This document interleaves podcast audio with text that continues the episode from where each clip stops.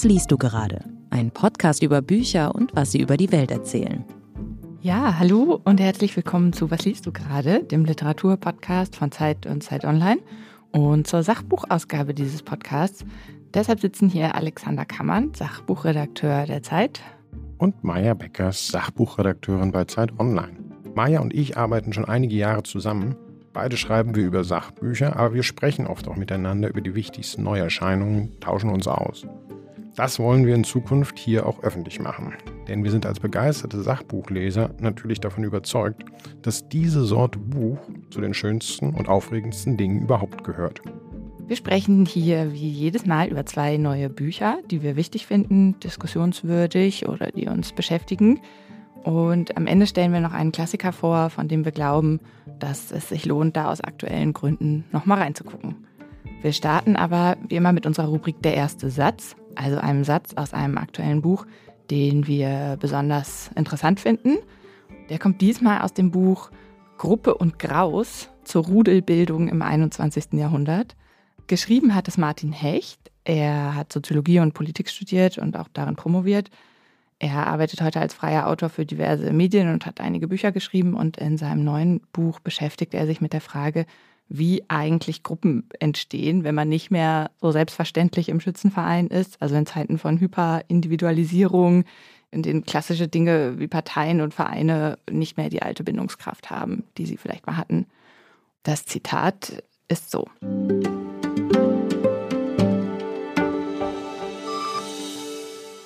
Der erste Satz.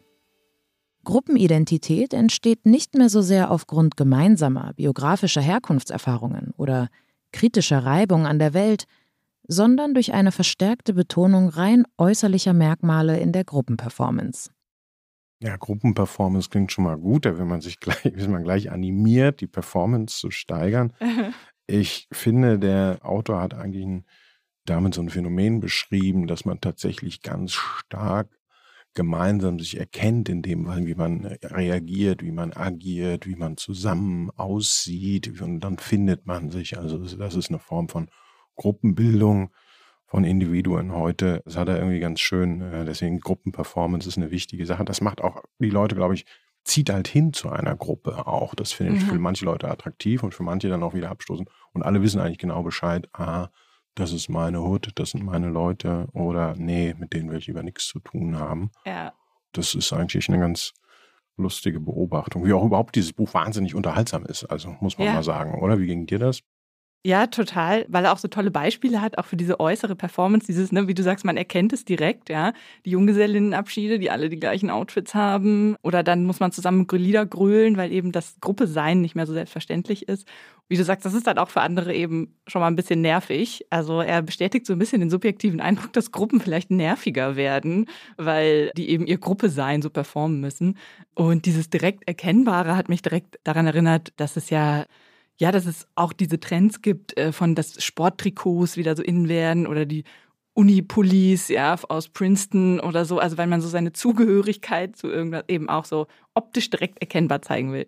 Ja, und ich finde auch, ich habe dann auch daran gedacht, in sozialen Medien ist ja ähnlich. Also man erkennt sich, wem man irgendwie liked und wem man halt so folgt und so weiter. Mhm. Das ist auch eine visuelle Sicht. Also mhm. jeder erkennt sich, ah, okay, mit dem will ich auch enger, das ist so meine Gruppe, meine Bubble, in der ich zusammen bin und so weiter. Mhm. Das, fiel, das fiel mir noch bei dieser Gruppenbildung ein. Weil Gruppe ist ja eigentlich so eine Sache irgendwie sehr diffus. Also man hat so in der Gesellschaft dann immer Klassen oder Schichten oder Milieus mhm. oder eben, was du sagtest, mit Vereinen früher und Herkunft und Parteien. Also man hat immer so Großgruppen gehabt, also die man gar nicht so als Gruppe definierte, sondern wo klar war, dazu gehörst du, du bist katholisch, du bist protestantisch, du bist Muslima.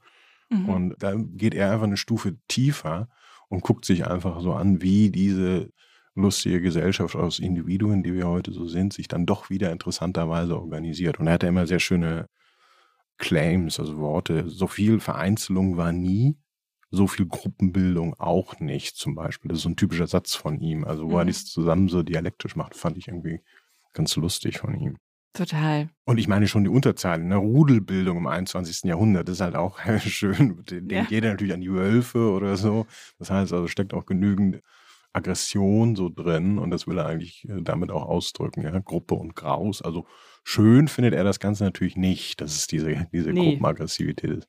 Nee, und das ist sehr unterhaltsam. Irgendwie ein kleines Büchlein auf knapp 200 Seiten beschreibt er das ganz lustig, lustig aggressiv. Das mit der Gruppe, ich glaube, es ist auch schwer zu fassen, deswegen ist er ja auch nicht so richtig super scharf in der Analyse, glaube ich, sondern er beschreibt eher so hintereinander die bestimmten Phänomene. Es wechselt ja dann auch immer so ein bisschen die Gruppe. Das ist auch was sehr Fluides, hin und her schwankendes eigentlich. Also nicht so fest wie zum Beispiel in früheren Zeiten SPD-Mitgliedschaft oder so. Das ist man halt 50 Jahre lang oder so. Und dann mhm. äh, bei Gruppenbildung ändert sich sowas ja schneller mit den Zugehörigkeiten. Ja. Total. Aber wie findest du das? Sehe eine Welt jetzt ohne Gruppen schöner aus? Also ich habe das jetzt mal, also manchmal klingt der irgendwie so zwischendurch, wo ja, ich dachte, ja, ja. irgendwie wünscht er sich das. Nein, das glaube ich nicht. Ich habe das mehr so gelesen als ein launisches Nachgehen von so einem Gedanken mal, von so einem Nervgefühl. Nicht im Sinne von die Gruppen jetzt abschaffen, sondern einfach, man sieht im Karneval wieder irgendwie alle als die Adams Family verkleidet und die ganze Gruppe und im RE grölt wieder irgendwie den pur Hitmix gemeinsam, den alle auswendig können und ähm, sich darüber mal auszulassen. Ja, aber gesellschaftlich sind das ja auch eben, was weiß ich, wir sehen Gelbwesten zum Beispiel, auch so eine fluide Gruppe zum Beispiel oder Klimaaktivisten auch als Aktionsgruppe eigentlich. Das ist, glaube ich, auch eine neue Form in dieser Zugehörigkeitsgruppe eigentlich, ja, wo man sich auch, das ja auch nicht, wahrscheinlich nicht für ein Leben lang macht, oder das ist ja nicht wie nach dem Motto, ich lasse mich jetzt taufen und bin jetzt 60 Jahre lang aller Wahrscheinlichkeit nach evangelisch. Ja, die Frage ist, will man dahin zurück? Ja. Und das will er ja auch nicht. Und nee, nee, das will er auch nicht. Nee, nee. Vielleicht aus guten Gründen nicht. Aber ich fand es gut, dass gerade in unseren heftigen Zeiten mal diese, diese Zwischenschicht irgendwie mal so analysiert wird. Ja? Also mhm. Also dieses so eine kleine Einheit, die man jetzt gar nicht so riesig immer im Blick hat. Ja. Die Gruppe. Ja. Also wir werden uns sehr prüfen. Also ich prüfe mich jedenfalls, yeah. zu welchen Gruppen ich jetzt, wie sichtbar ich jetzt bin in meiner Gruppenzugehörigkeit. Dann kommen wir jetzt zu unseren beiden Neuerscheinungen, die wir besprechen wollen. Karl Schlögel, American Matrix und im Anschluss Kate Summerscale, das Buch der Phobien und Manien. Und danach sprechen wir noch über den Klassiker, aber den verraten wir noch nicht. Also Karl Schlögel. Karl Schlögels Buch American Matrix mit dem Untertitel Besichtigung einer Epoche. Das ist ganz sicher eines der wichtigsten neuen Sachbücher dieses Herbstes. 800 Seiten dick ist es, aber um es gleich vorweg zu sagen, aus meiner Sicht wahnsinnig kurzweilig äh, zu lesen.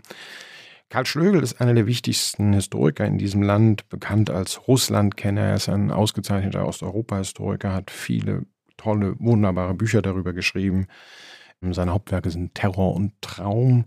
Vielleicht sein wichtigstes, das handelt vom Stalinismus in seiner Hochphase in, äh, in der Sowjetunion in Mitte der 30er Jahre. Ein ganz bedeutendes Buch ist auch das sowjetische Jahrhundert, in dem er quasi eine ganze Bilanz dieses seltsamen, so merkwürdigen Staates Sowjetunion zieht, mit ganz, also an vielen Episoden. Interessant an Schlögel ist natürlich auch, dass er, viele werden ihn jetzt auch erlebt haben, seit dem Ukraine-Krieg, ähm, er ist ein engagierter Intellektueller, mischt sich da auch immer ein, ist äh, permanent auf Reisen, ist in der Ukraine besorgt um die Bürgerrechte in Russland und äh, immer aktiv gegen das Regime von Putin. Vielleicht hat es auch ein bisschen was mit seiner eigenen autobiografischen Erfahrung zu tun, denn nämlich er war in den 70ern ein sehr, sehr überzeugter Maoist und ist tatsächlich als Student oder nach dem Studium eigentlich ausgestiegen aus allem und hat sich der Partei- und Kaderarbeit gewidmet. Äh, sieben Jahre, was er heute doch als seltsamen Irrweg äh, betrachtet. Später ist er dann ein richtiger akademischer Historiker geworden, wobei man jetzt die Frage, ob er jetzt akademisch ist, nochmal vielleicht mit einem Fragezeichen versehen muss. Er ist schon was sehr Spezielles. Umso überraschender, wir hören jetzt andauernd Russland, Russland hier, was ich hier erzähle. Er hat jetzt ein Buch über Amerika geschrieben. Ausgerechnet, also der Russlandkenner über Amerika. Und es geht eigentlich darum, herauszufinden, wie und womit Amerika es geschafft hat, derartig prägend zu sein für uns alle, für die gesamte Welt und das im 20. Jahrhundert. Das ist ein Kaleidoskop mit wahnsinnig vielen Facetten geworden. Also nicht eine durcherzählte Geschichte von Anfang bis Ende, sondern mit ganz vielen verschiedenen Momentaufnahmen. Also er redet über das Baseballstadion und den Greyhound-Bus, über die Mall oder das Stahlwerk, über die Städte Detroit oder LA oder auch Wolkenkratzer und Highways. Also so eine ein Panorama von verschiedenen ganz typisch amerikanischen Sachen. Maja, sag mal, warst du auch so fasziniert von dem Buch wie ich und hat er da uns beide gekriegt mit, mit dieser persönlichen Faszinationsgeschichte? Ja, ja, total. Ähm, weil ich finde, man kann das gut nachvollziehen, äh, wie dieses Land ihn fasziniert und ich finde einen selber auch immer wieder fasziniert, äh, egal wie oft man da war.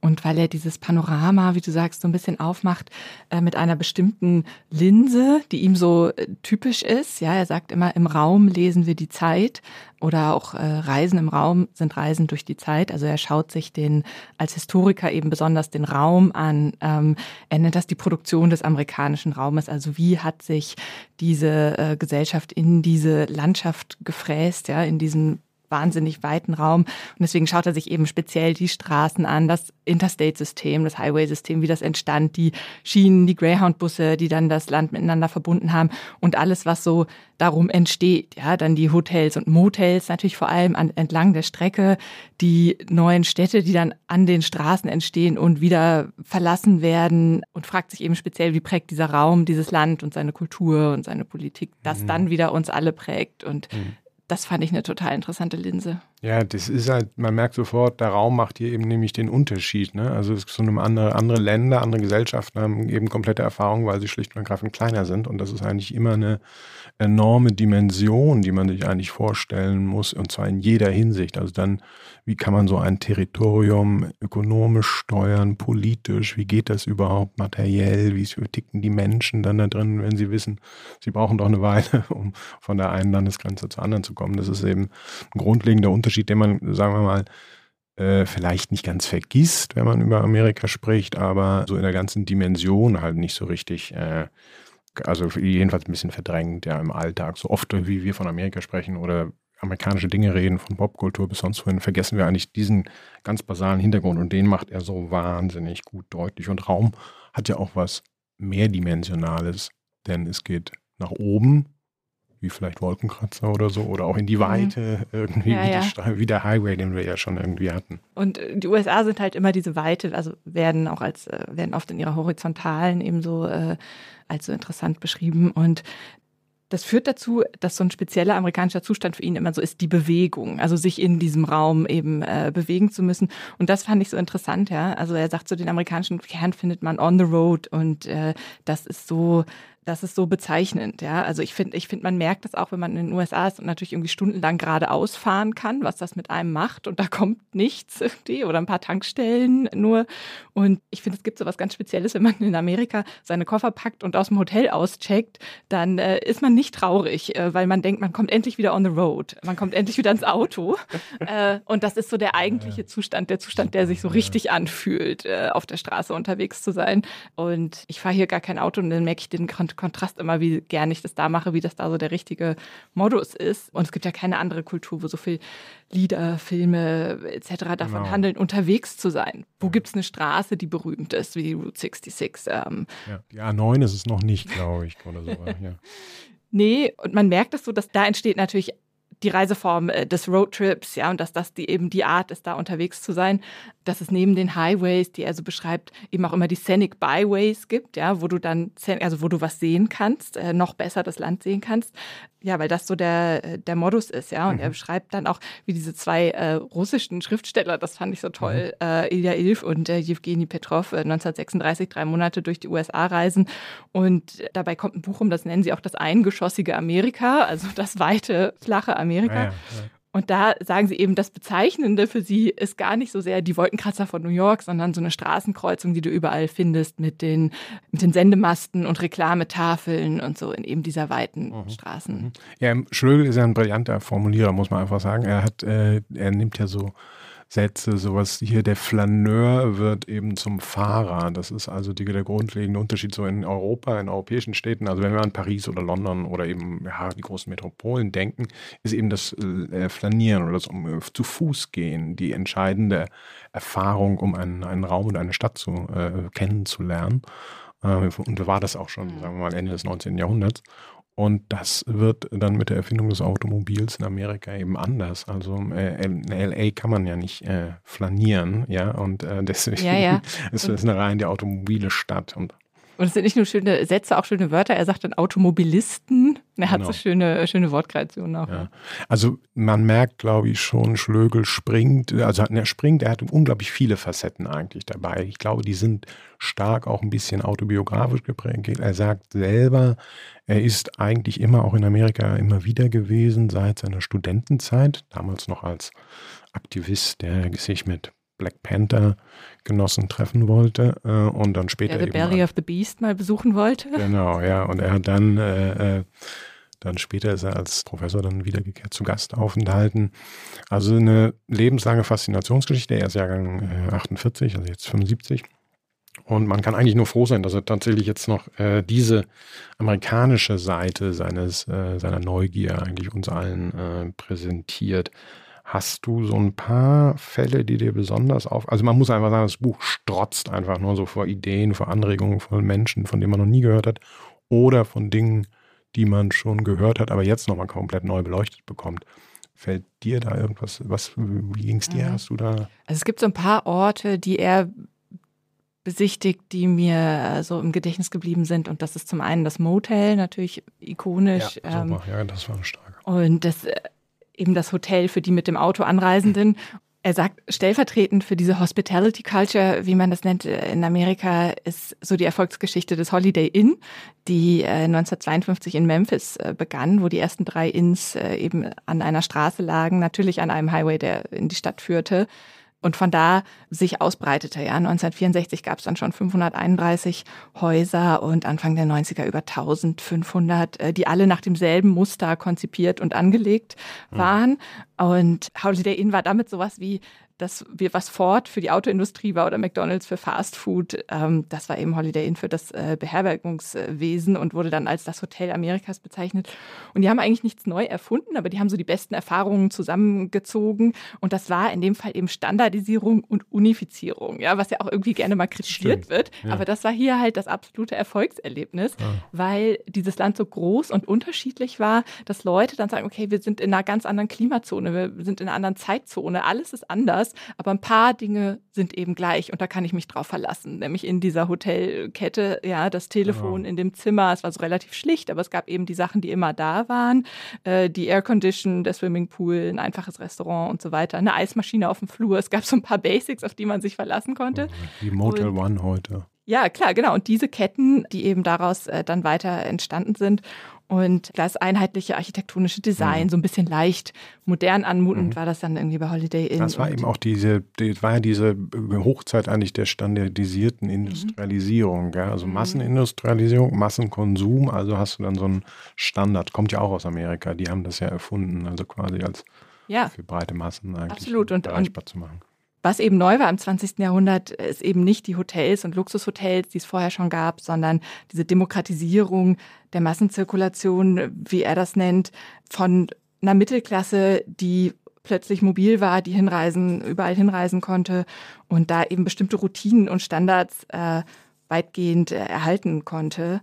Und dann sagt er den schönen Satz, das Holiday Inn steht als Prototyp eben für eine Lebensform für Mobilität und reibungsloses Management der elementaren Funktionen, also für die Intaktheit von Zivilisationsroutinen. Das ja, ist ganz schön. Ja, ja. auch das ist auch wieder so ein typischer Schlögel. Ne? Das heißt, er, er macht eigentlich immer beides. Er arbeitet mit Literatur, also kennt sich wahnsinnig gut aus, ja. ähm, verarbeitet sehr viel und sehr unterschiedliche Bereiche, also Architekturgeschichte, Musikgeschichte, ähm, Industriegeschichte, eigentlich alles. Also Soziologie natürlich rauf und runter.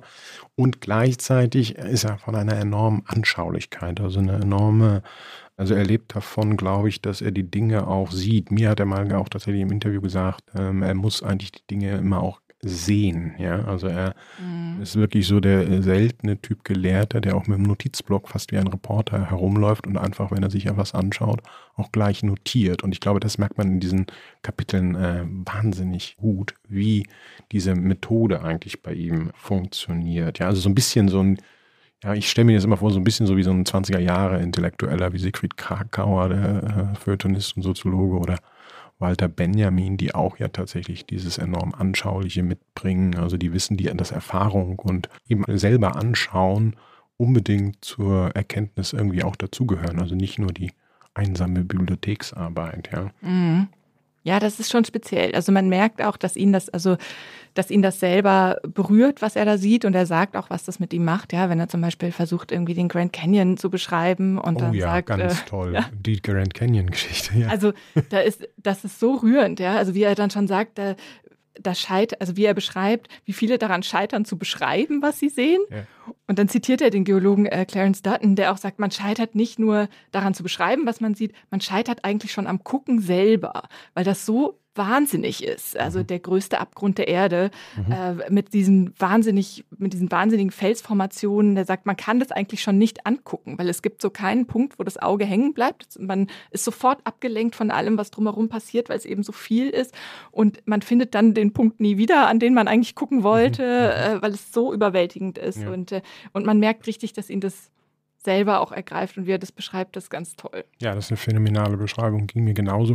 Ich finde auch an der Stelle merkt man auch, dass er eben, wie gesagt, Technik, Kultur, Gesellschaft mit einbringt, aber eben auch interessanterweise Natur. Also mhm. Natur ist für ihn auch eine Kategorie, die zu diesen riesigen Weiten Amerikas äh, dazugehören. Ja, also ähm, Absolut. Und da auch zum Nation Building ganz doll. Ja? Mhm. Also äh, der Grand Canyon wird da immer wieder sozusagen Nature's Capital City auch mhm. genannt. Also es ist die Hauptstadt der Natur mhm. und das hatte mhm. auch ganz viel oder hat in dem Moment, als die Nationalparks gegründet wurden, mhm. auch ganz viel dazu beigetragen, zu diesem Nationalgefühl dann der USA, das entstand, als dann anfing, ein Bürgertum der Ostküste, das sonst eher mal nach Europa geschaut hat, um irgendwie Grand Tours nach äh, Florenz oder in die Alpen zu unternehmen, eben jetzt anfing, nach Westen zu reisen, sich mhm. dahin zu orientieren, mhm. weil es mhm. plötzlich Schienen gab, Züge, mhm. äh, die in diese Nationalparks führten, da eine Infrastruktur aufgebaut wurden und ähm, an dieses an diese Nationalparks ganz viel auch an, an sozusagen nationaler Identität geknüpft wurde, weil das mhm. das Land war, sagen Sie immer wieder,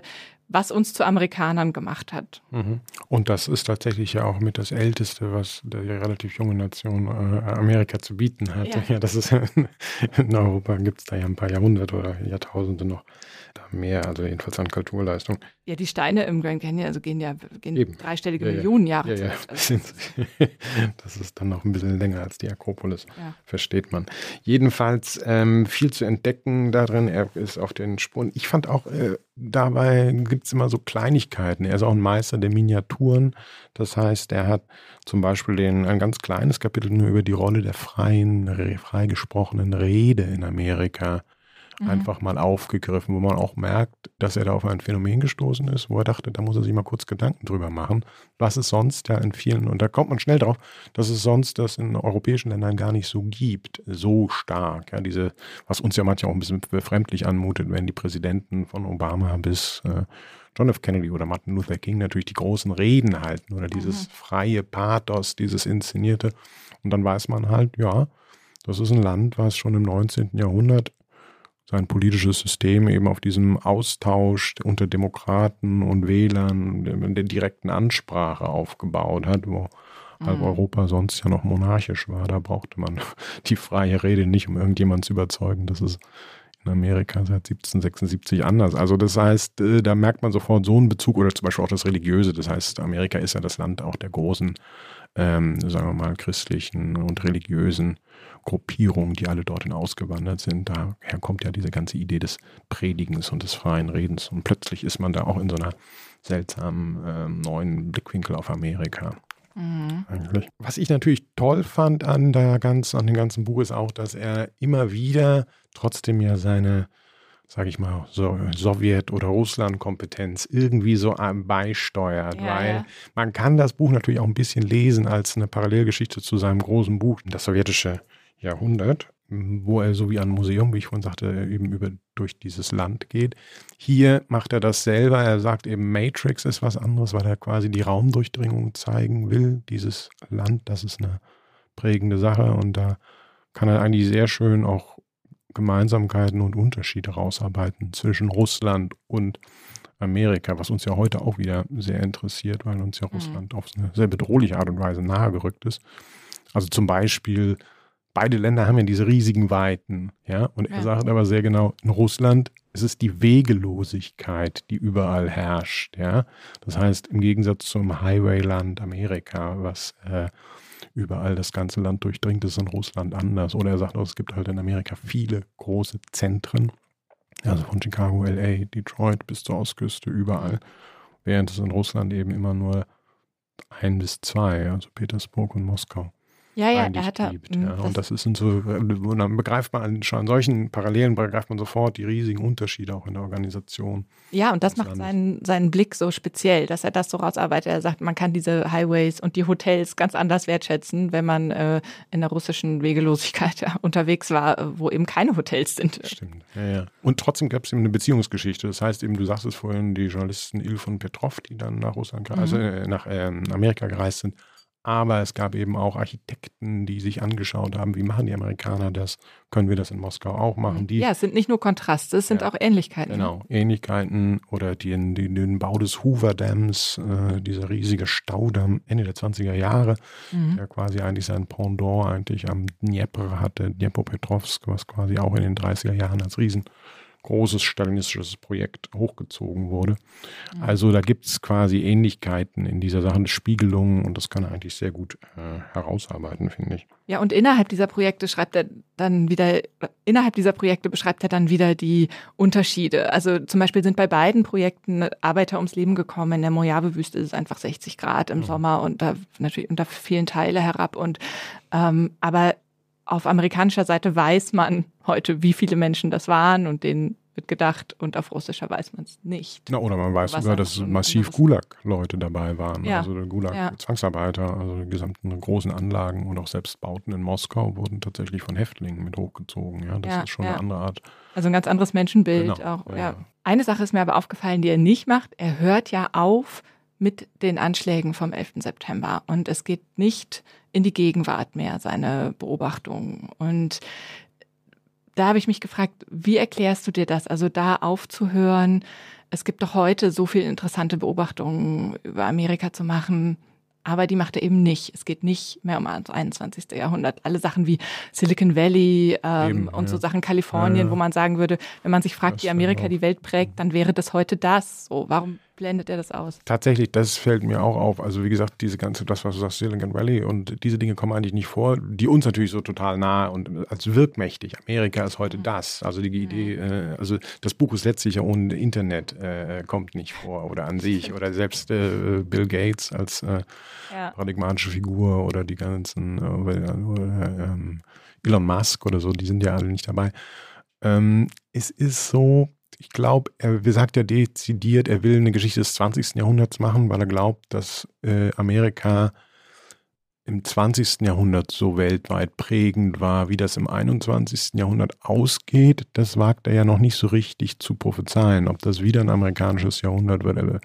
Deswegen glaubt er, glaube ich, eher so meine Vermutung, dass das Silicon Valley und das, was wir heute erleben, für ihn eher schon zum 21. Jahrhundert gehört. Und er will einfach wissen, aber woher wir kommen und woher, also woher wir kommen und woher Amerika kommt. Und das ist dann eben noch das späte, also 19. und 20. Jahrhundert. Ich glaube, das ist so die Entscheidung eigentlich, die er macht. Das ist was mich persönlich auch finde ich total schade, weil solche Figuren wie Henry Ford oder Rockefeller, das sind genau die Unternehmertypen, die man eigentlich sagen könnte, die heute bei Jeff Bezos und Elon Musk auch wiederkehren. Ja, ja, ja.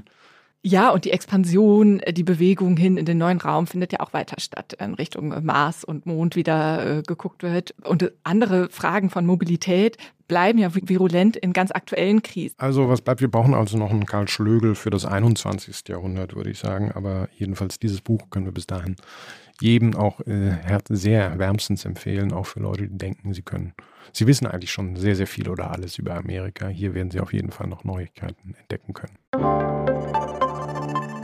Werbung. Nach der Freund und was fehlt dir kommt nun der neue Roman von Bestsellerautorin Sigrid Nunez. Darin geht es um die Geschichte einer Frau, einem jungen Studenten und einem wunderschönen Papagei. Berührend schreibt Nunez darüber, was passiert, wenn Fremde sich einander ihr Herz öffnen. Die Verletzlichen. Ein Roman über Nähe und Innigkeit in unwegbaren Zeiten, sowie die Kunst des Schreibens. Ab sofort im Handel.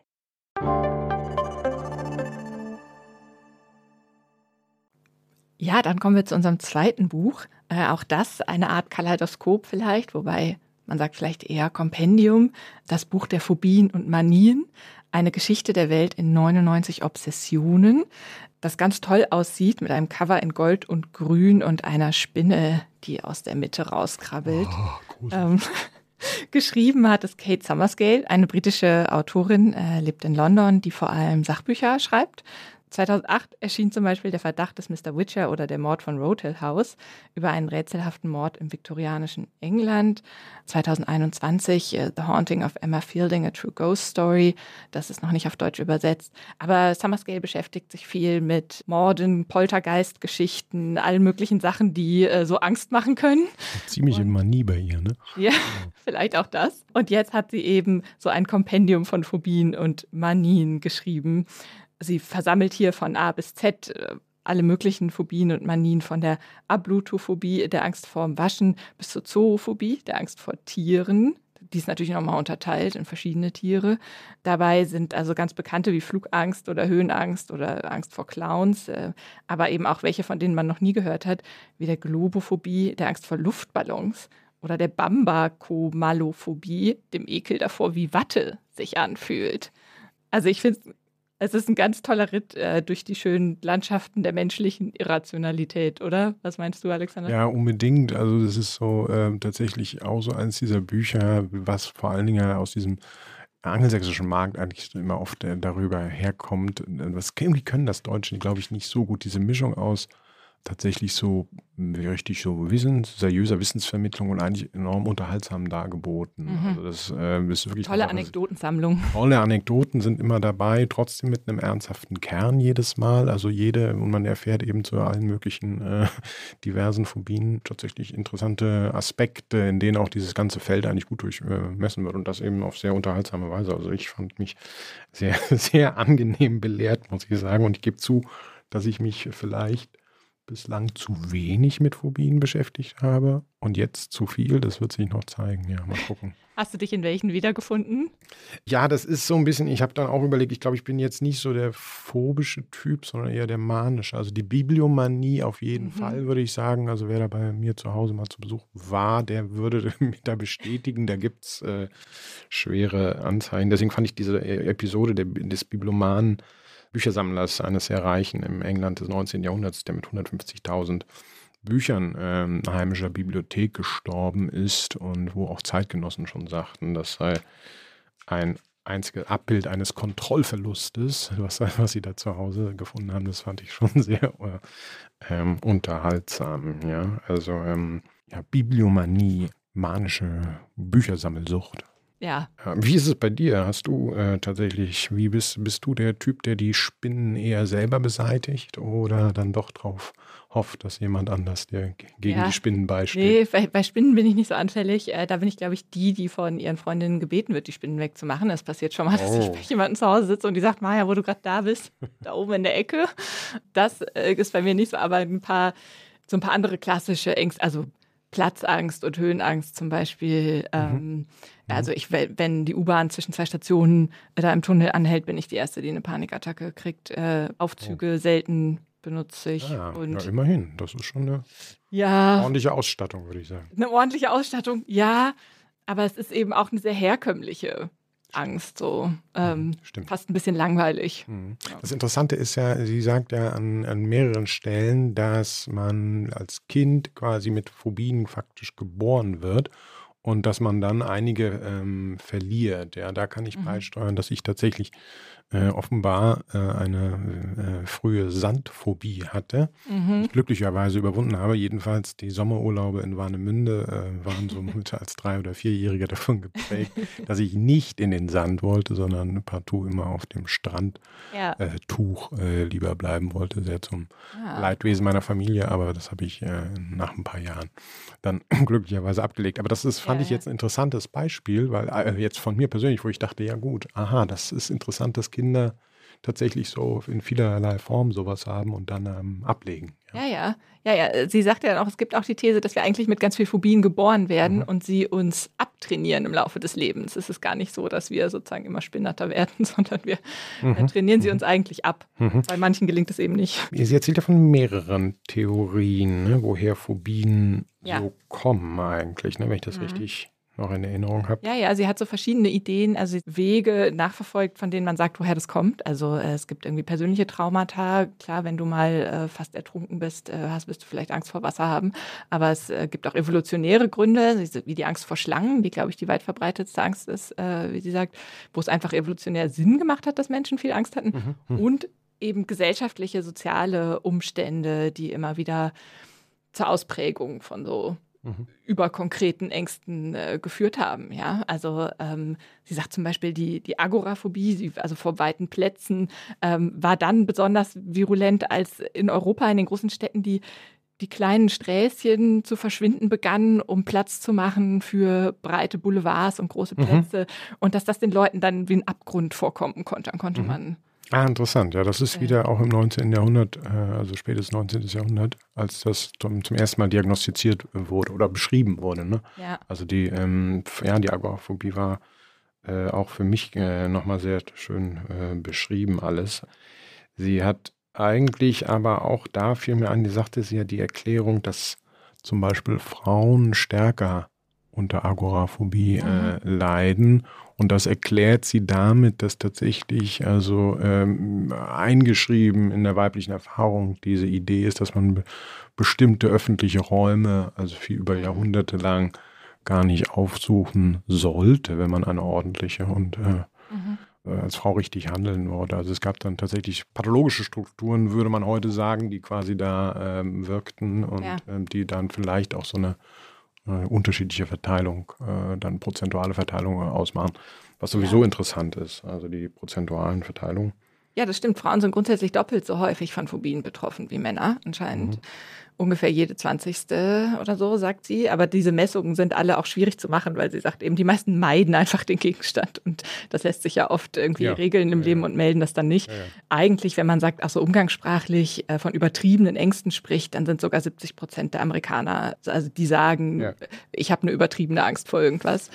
Ja, deswegen müssen wir an der Stelle, glaube ich, wirklich mal auch ernsthaft nochmal sagen, es ist, und das ist, äh, kam vielleicht bislang nicht ganz so rüber, es ist tatsächlich ein ernsthaftes Thema, also wo die Leute ja. auch tatsächlich äh, wirklich ein Krankheitsbild und äh, wirklich schwer betroffen sind. Und ähm, ich finde, sie macht das eben ganz interessant. Also sie kann sowohl das Ernsthafte daran herausarbeiten. Mhm. Ja, also, ähm, also eine starke Struktur. Also deswegen erfährt man einfach viel über Krankheitsbilder, den Wandel von Krankheitsbildern, von Diagnosen auch. Also mhm. Also das ist eigentlich auch das Interessante, wie man in den verschiedenen Epochen unterschiedliche Sachen diagnostiziert hat. Ja. Mhm. Also deswegen ist das jetzt nicht irgendwie eine, äh, also jetzt nicht ein reines Haha, äh, wir feiern ja, jetzt hier mal die Phobien oder so oder gucken an, wie, wie skurril ist das denn, sondern es ist tatsächlich so eine äh, gute britische Mischung, würde ich sagen. Also sie kann die humorige Seite daran nehmen, aber ohne das tatsächlich den ernsthaften Gehalt von sehr, sehr vielen Leuten und die ja darunter leiden auch äh, ja, absolut. ignorieren. Ja. Es hat ja was Lächerliches, wenn jetzt eine erwachsene Person so große Angst vor Knöpfen hat, wie angeblich zum Beispiel Steve Jobs wohl gehabt hat, sagt man ihm nach, äh, weshalb er immer diese Rollkragenpullover trug und keine äh, Hemden. Und jetzt könnte man weiterspinnen vielleicht auch Geräte mit weniger Knöpfen entwickelt hat. Aber er ist ja auch so beladen mit Mythen, vielleicht gehörte das mhm. dann auch dazu das kann so lächerlich wirken, aber von innen ist sie es natürlich überhaupt nicht. Also von innen ist sie ja eine, eine ganz reale Qual. Und das ist diese Tragikkomik, die in dieser Überkonkretisierung von so Ängsten mhm. und Sehnsüchten liegt, dass sie von außen eben so lächerlich ist und von innen überhaupt nicht. Also man, auch wenn man sie gerne loswerden würde, mhm. hat man so diesen Zwiespalt, dass man trotzdem auch gerne allen anderen beibringen würde, wie recht man damit hat. Also, mhm. Also dass man zu Recht Angst davor hat. Richtig. Und, ähm, ja, würdest du mit der Höhenangst ja auch.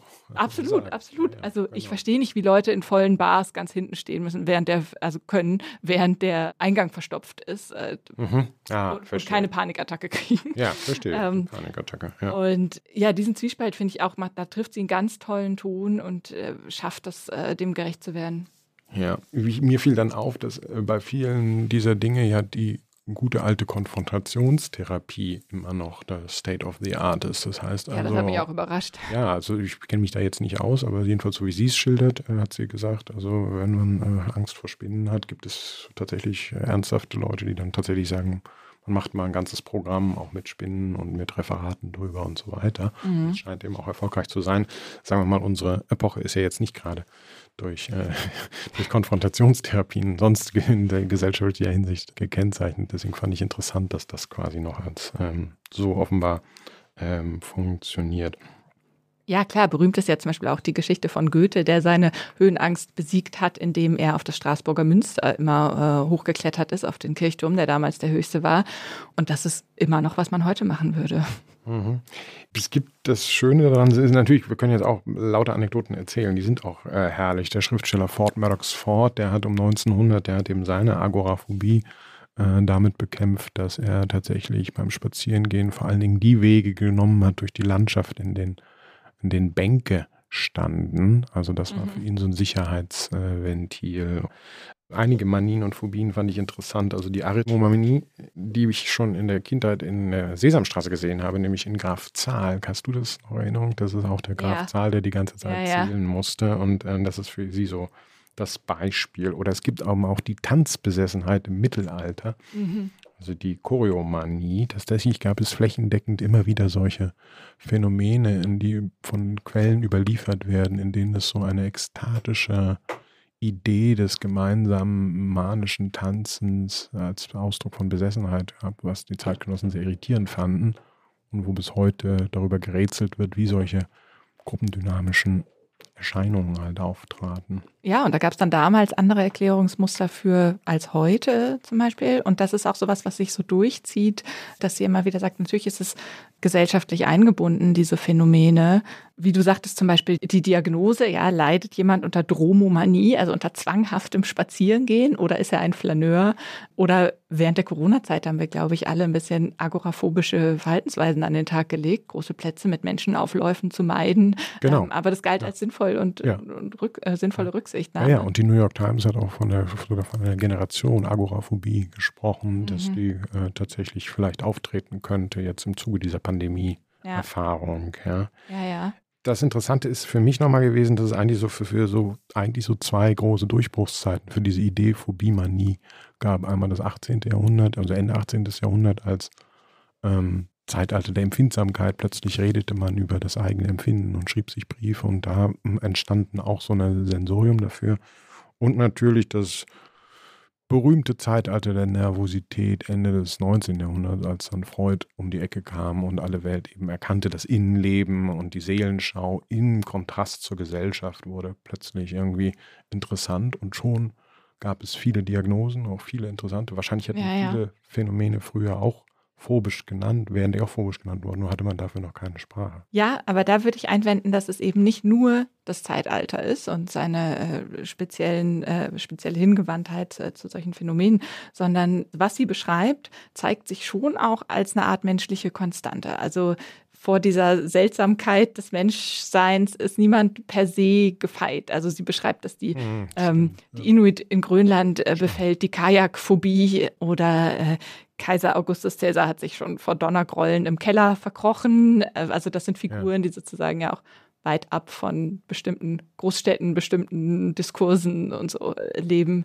und trotzdem diese Phänomene auftauchen. Ja, also ich finde, das ganze Buch ist natürlich voll mit dieser leicht pathologischen, was quasi die Gesellschaften so äh, durchzieht. Das ist eigentlich ganz interessant. Also alle unsere Alltagserfahrung ist eigentlich davon auch geprägt und gehört auch mit dazu. Und hier bekommt es mit einmal einen Begriff und zwar jenseits des klaren Krankheitsbildes, wo die Leute äh, also natürlich ähm, damit umgehen müssen oder damit tatsächlich darunter leiden, sondern es bekommt gleichzeitig noch eine größere Dimension. Also unterschwellig äh, das ist vielleicht so ein bisschen das Bild wie vom Eis, Eisberg. Äh, wer weiß, was unter dem Wasser der Oberfläche der Gesellschaft noch so lauert eben an äh, bestimmten Manien und Phobien. Ja? ja, ja.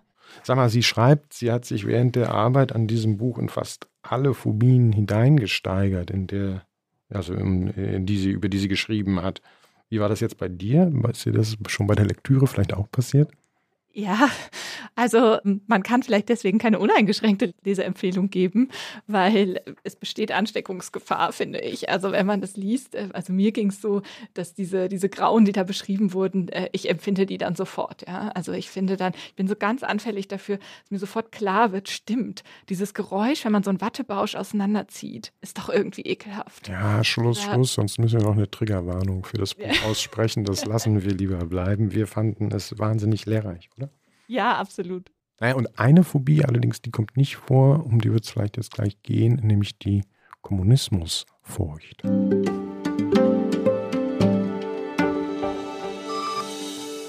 Der Klassiker.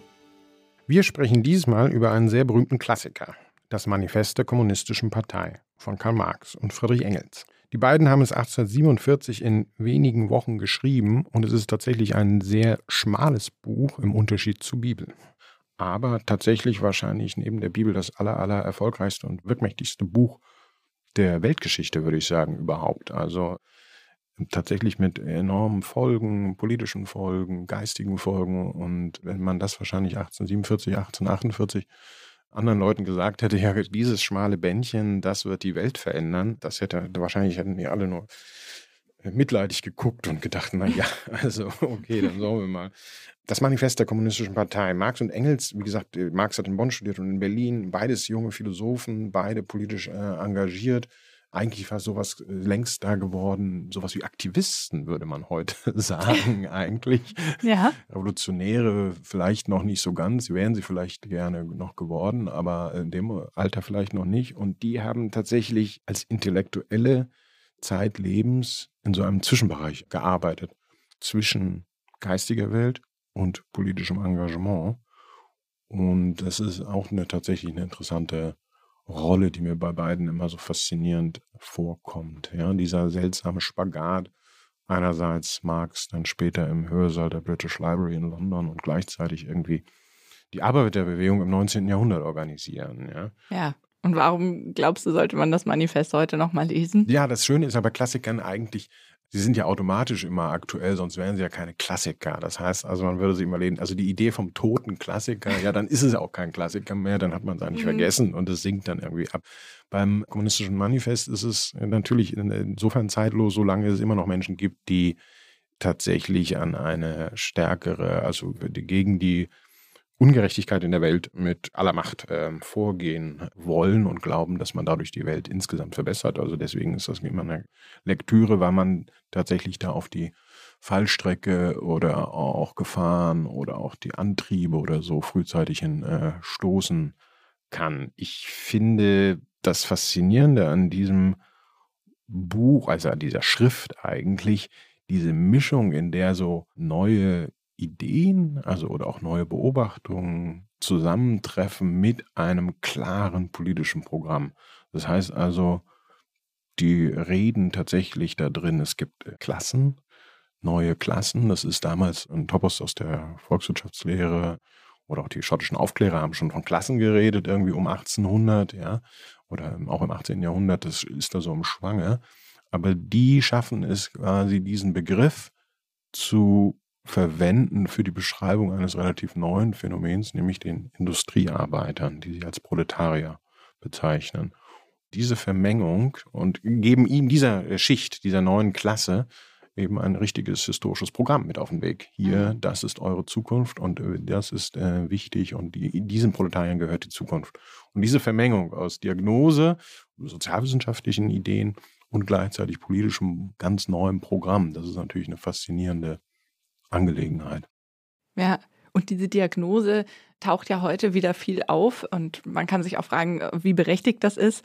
Die ähm, Klasse meinst du? Die Klasse, ja. ja. Als, als, als, Idee. Mhm. Also die Klasse als Kategorie taucht auf in Diskursen um den Klimawandel. Ähm, der französische Soziologe, letztes Jahr verstorben, Bruno Latour, hat in einem Buch zusammen mit dem dänischen Soziologen Nikolai Scholz von der ökologischen Klasse gesprochen, quasi Ökos aller Länder mhm, äh, vereinigt mhm. euch. ja, ähm, genau. und, äh, das ist die legendäre Schlussformel, ne? Proletarier aller ja. Länder vereinigt euch. Also ein genialer äh, Move von den beiden. Also so eine ja.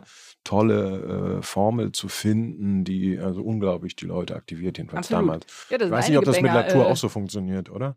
Ökos aller Länder vereinigt. Ja, ganz so smashig sind seine Sätze, glaube ich, nicht. Ähm, aber er redet auch eben auch von Klasse und sagt, alle Leute, die vom Klimawandel bedroht sind, sollten sich zunehmend als Klasse verstehen, als eine ökologische Klasse. Und das Gleiche sehen wir im Diskurs um künstliche Intelligenz. Ja, da sagen auch wieder Leute, das ist die Rückkehr des Klassenkampfes. Aha. Also ja, ja zum Beispiel der der großen Unternehmen, die eben künstliche Intelligenz jetzt ja. entwickeln ja und all derjenigen, die vielleicht ihre Jobs dadurch verlieren werden, ja. Äh, deren Leben sich dadurch verändern werden. Diese großen Tech-Firmen sind dann jetzt sozusagen in Besitz der Produktionsmittel. Ach, ich hätte jetzt eher gedacht, die KIs, all die schönen KIs die, formieren ja. sich als Klasse und dann haben so. wir aber gar nichts mehr zu sagen, wenn die sich ihr Klassenbewusstsein ja. selber erarbeiten und dann ihnen dann Zukunft Und dann hat niemand mehr Produktionsmittel. Ja, dann ja. ist nämlich Schluss mit lustig. Das ist die Diktatur der KI. ja die bemühen alle diesen Klasse-Begriff. Ja. Und man kann sich ja fragen, wie angemessen das ist. Sind das wirklich Klassen? Ja, und dafür lohnt es sich vielleicht da nochmal reinzugucken. Eben sind wir schon auf die Sprache zurückgekommen. Ich glaube, das große Faszinosum dieses schmalen Werks ist ja diese die, die Sprache. Mit der, da sind hier Zitate drin, die wir nicht nur Proletarierländer vereinigt euch, sondern dieser Anfang, es geht ein Gespenst um in Europa, mhm. das ist das Gespenst des Kommunismus. Das sind Sätze, die ja so nachhallen, die so einen richtigen Fanalcharakter haben. Und solche predigthafte Töne, also äh, deswegen habe ich auch vorhin dieses Beispiel mit dem Esel und Jesus, das ja. kennt man natürlich aus vielen verschiedenen religiösen äh, Bereichen, ja? also mhm. wo man auch dieses, diese Heilserwartung hat. Und ich finde auch, gibt ja viele Leute, die dieses Manifest eben auch so als Heilserwartung ähm, gelesen haben, weil ja in eine lichte Zukunft geführt wird. Es gibt zwar Klassenkämpfe und schwere Auseinandersetzungen, aber irgendwann werden die Proletarier diese Sache gewuppt haben und sie sind da, haben dann die Gesellschaft dergleichen im Kommunismus hergestellt. Diese Verheißung eigentlich auf eine glückliche Zukunft, das fällt mir auf, das ist ja eigentlich eine Sache, die nicht mehr auch der ökologischen äh, Klasse so vor Augen stehen könnte, oder? Das ist doch ein Unterschied. Nee, da geht es vor allem darum, das Schlimmste zu verhindern. Ja. Also quasi keine Heilserwartung im Sinne von, dass die lichte, schöne Zukunft, sondern man hat irgendwie wir sind dann gerade nochmal davon gekommen, wenn wir uns jetzt alle Mühe geben. Ja? Mhm. Fiel mir auch auf, dass das, glaube ich, bei diesen Klassenfragen noch eine andere Dimension hat heutzutage. Trotzdem ist dieses Phänomen, dass alle Leute jetzt von Klassismus reden und die Rückkehr der Klassengesellschaft ist ja auch so ein Topos. Also als ich studiert habe oder du studiert hast, da war, da hat niemand von Klasse geredet, auch nicht bei den mhm. Soziologen oder kaum. Da ging es um Schichten, Milieus. Das sind die mhm. entscheidenden Chiffren gewesen, mit denen man versucht hat, Leute zu analysieren. Jetzt ist tatsächlich überall wieder davon die Rede. Ich weiß nicht, ob das analytisch so richtig hinhaut oder ob man eher tatsächlich das versucht als Kampfbegriff, also auch politisch zu aktivieren. Mhm. Ja, also wenn man Klasse sagt, dann weiß man, jetzt geht es um mehr als um eine Gruppe und Graus, sondern um richtig was, was, was Großes. Ja, also und deswegen ist es vielleicht auch so ein Hilfsmittel, ein struktureller um damit eine stärkere Dringlichkeit für Fragen von Gerechtigkeit oder Ungerechtigkeit zu Absolut. erzeugen. Wo du das sagst mit der politischen Aktivierung, das ist ja auch was, was äh, Nikolai Schulz in einem Interview mit äh, Zeit Online selber gesagt hat. Wir benutzen den Klassebegriff, weil dann hingehört wird, um sozusagen auch dem Kampf gegen den Klimawandel so ein bisschen mehr Wumms zu verleihen. Und ob das analytisch immer so richtig ist, dabei hilft vielleicht auch ein Blick in diesen Klassiker, weil man sich ja fragen kann, so wie das dann zum Beispiel also von diesen Soziologen benutzt wird, äh, der Klassebegriff als ökologische Klasse, darunter fassen sie ja so unterschiedliche Leute wie Wissenschaftler, Intellektuelle, Feministinnen, Leute, die unter dem Klimawandel leiden, einfach deren Haus äh, weggeschwemmt wurde, Bauern, Bäuerinnen. Und man kann sich ja fragen, haben die genug gemeinsam, um sich als Klasse zu verstehen? Aber vielleicht braucht dieser Klassebegriff eben dann doch auch ein Update. Ja. Ausgehend, aber also ausgehend von der Originalschrift. Da hast du recht, das Update. Äh, mir fiel auch noch auf, eigentlich das Lustige an dieser ganzen Schrift ist ja auch diese, dieses Messianische, also dieses Zukunftserwartete, aber auch gleich sofort wieder das Grundproblem der Linken, was man ja sonst auch immer oft diskutiert, dieses Abqualifizieren von den anderen, oder? Und das haben Marx und Engels ja super gekonnt. Also die haben ja richtige ganze Kapitel da drin jetzt dann auch gleich gehabt in dieser Programmschrift, warum XY noch nicht weit genug war und warum Fourier noch nicht dabei war und Saint-Simon nicht und warum die anderen mhm. Sozialisten und Vorgänger das noch nicht ganz so richtig auf dem Schirm hatten. Eigentlich war, waren auch schon weit und gut, aber sie haben die ganze Dimension ja. noch nicht begriffen, warum man ja. sich davon abgrenzen muss. Ja? ja? Und das fiel mir noch bei dieser Relektüre nochmal so richtig jetzt auf, wo ich dachte, ja, wichtig ist die Abgrenzung auch gewesen. Ja? Ja, also ja. Äh, ähm, fand ich interessant, so vom Denkstil her, ja, um klarzumachen, ja. ja, das war jetzt nicht richtig, aber äh, wir haben jetzt den richtigen Weg. Ja. Aber es ist ja natürlich faszinierend, wie, äh, wie wirkungsvoll das dann war. Ja. Also wie die Arbeiterbewegung sich organisiert hat und über das ganze 19. und 20. Jahrhundert hin ja letztlich bis heute als wirkmächtige Ideologie da erfolgreich war, ja, also in großen Teilen.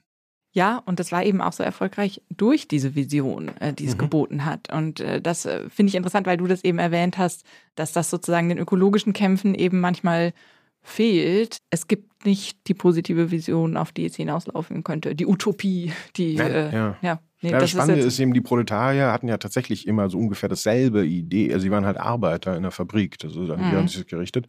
Und interessanterweise würde man ja heute sagen, es gibt halt nicht mehr nur den Arbeiter, sondern eben gibt viele andere Berufe, Menschen, die sich anders organisieren, auch, auch in anderen Ländern. Und wie die dann gemeinsam als Klasse zu konstruieren sein, das war mir immer unklar. Zizek, Slavoj Zizek, der Philosoph, hat das auch tatsächlich immer mal wieder postuliert, dass sich die Ausgebeuteten in dem Uranbergbau in Kongo ähnlich verstehen sollten wie das Dienstleistungsproletariat hier an den Computern in LA oder Kalifornien oder Mitteleuropa. Aber das habe ich immer nie richtig verstanden, wie das funktionieren sollte. Ja. Vielleicht sollte Zizek das Manifest auch nochmal lesen. Ja, oder wir müssen nochmal Zizek dazu fragen, das stimmt. Ja. Ich fand jedenfalls die Idee, dass, äh, sagen wir mal, dieses Manifest der klimarettenden Partei fiel mir noch ein, wie das ausfallen. Man müsste sowas mal so reenacten oder einfach nochmal neu so auch so formulieren. so richtig so in so einer Wie ganzen, meinst du das? Na, so richtig so mit diesem, mit diesem tollen Sound eigentlich mhm. auch, diesen Marxischen Sound nochmal irgendwie versuchen, aber wahrscheinlich würde es wahrscheinlich wie eine komische Satire wirken oder so, wenn man damit dann anfängt. Ja. Ein Gespenst geht um in Europa, das CO2-Zertifikat, genau. oder? Ja, irgendwie so, genau so in diese ja. Richtung, ja. ja. Ja, ja. ja. Jedenfalls ist tatsächlich ein Werk, was tatsächlich auch bei der Lektüre von heute, also mich wieder mal so fasziniert hat, ja. Also in dieser Einfachheit und Schlichtheit und dann so durchschlagend, ja. ja. Und auch ein ganz wichtiger Aspekt, was, ich, was mir vorher nicht aufgefallen ist, aber was wahrscheinlich wichtig ist auch für unsere Debatten heute, die sagen ganz klar, die Klasse der Proletarier ist keine Minorität. Ja?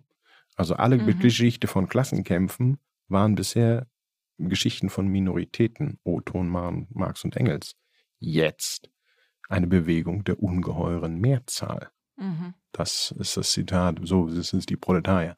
Und ich glaube, das ist ein ganz fundamentaler Gedanke in einer Zeit, in der wir quasi stark mit Gruppenidentitäten zu tun haben und kleinen. Ja, das ist also auch das ganze Sektor Identitätspolitik, der damit einspielt. Hier hast du quasi das Selbstbewusstsein, wir sind die Mehrheit und wir sind nicht jemand, der sich identifizieren muss als kleine Minderheit oder als Minderheit gegen die Majorität, sondern nö, nö. Wir sind jetzt hier, wir, wir ja, streben aber, das sagen. Ja. ja, aber kann eine Mehrheit sich als Klasse begreifen und da so einen kämpferischen Klassenbegriff äh, entwickeln, wenn sie sich bewusst ist dessen, dass sie eine Mehrheit ist. Also sie zählen ja auf dazu, zu dieser ökologischen äh, Klasse könnten gehören äh, Feministinnen, Intellektuelle, Indigene, Wissenschaftler oder Bäuerinnen, also ein ganzer Misch von Leuten, die äh, sich um das Klima Sorgen machen und davon betroffen sein werden. Auf welchen gemeinsamen Nenner kommen die? Es gab in den letzten Jahren tatsächlich mehrfach so die Idee, den Marxismus oder Arbeiterbewegung auch identitätspolitisch zu verstehen. Es gab so ein paar Leute, mhm. die gesagt haben, hey, das ist doch die erste Identitätspolitik, die Marx und Engels da inszeniert haben. Proletarier, alle mit roten Fahnen und entsprechenden Arbeiterklamotten, hey, also ist das unsere Identität. Ja?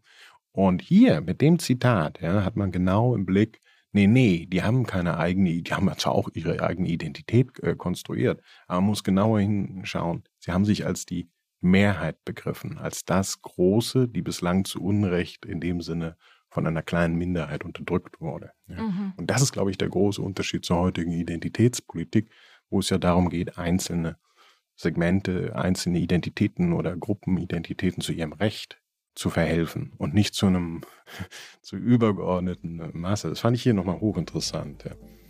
Ja, absolut. Marx und Engels, ja, wer hätte das gedacht? Aber ich glaube, ich bin sicher, über die werden die Leute in 100 Jahren auch noch reden, über dieses Buch. Also insofern ein echter Evergreen, würde ich sagen. Ja, ja, ja. Also enden wir heute revolutionär, würde ich sagen. Das war es jedenfalls für heute von uns. Das nächste Mal sind wieder unsere Literaturkollegen dran. Iris Radisch und Adam Soboschinski werden unter anderem über die neuen Romane von Monika Maron und Jan-Peter Bremer sprechen, jetzt am Samstag. Uns, Maya Beckers und Alexander Kammern, können Sie dann wieder, wenn Sie hoffentlich wollen, hier am 4. November hören. Wenn Sie uns bis dahin schreiben wollen, dann gerne an die Mailadresse bücher.zeit.de, Bücher mit UE. Wir würden uns freuen. Bis dahin. Tschüss. Und auf Wiederhören. Was liest du gerade ist ein Podcast von Zeit und Zeit Online, produziert von Pool Artists.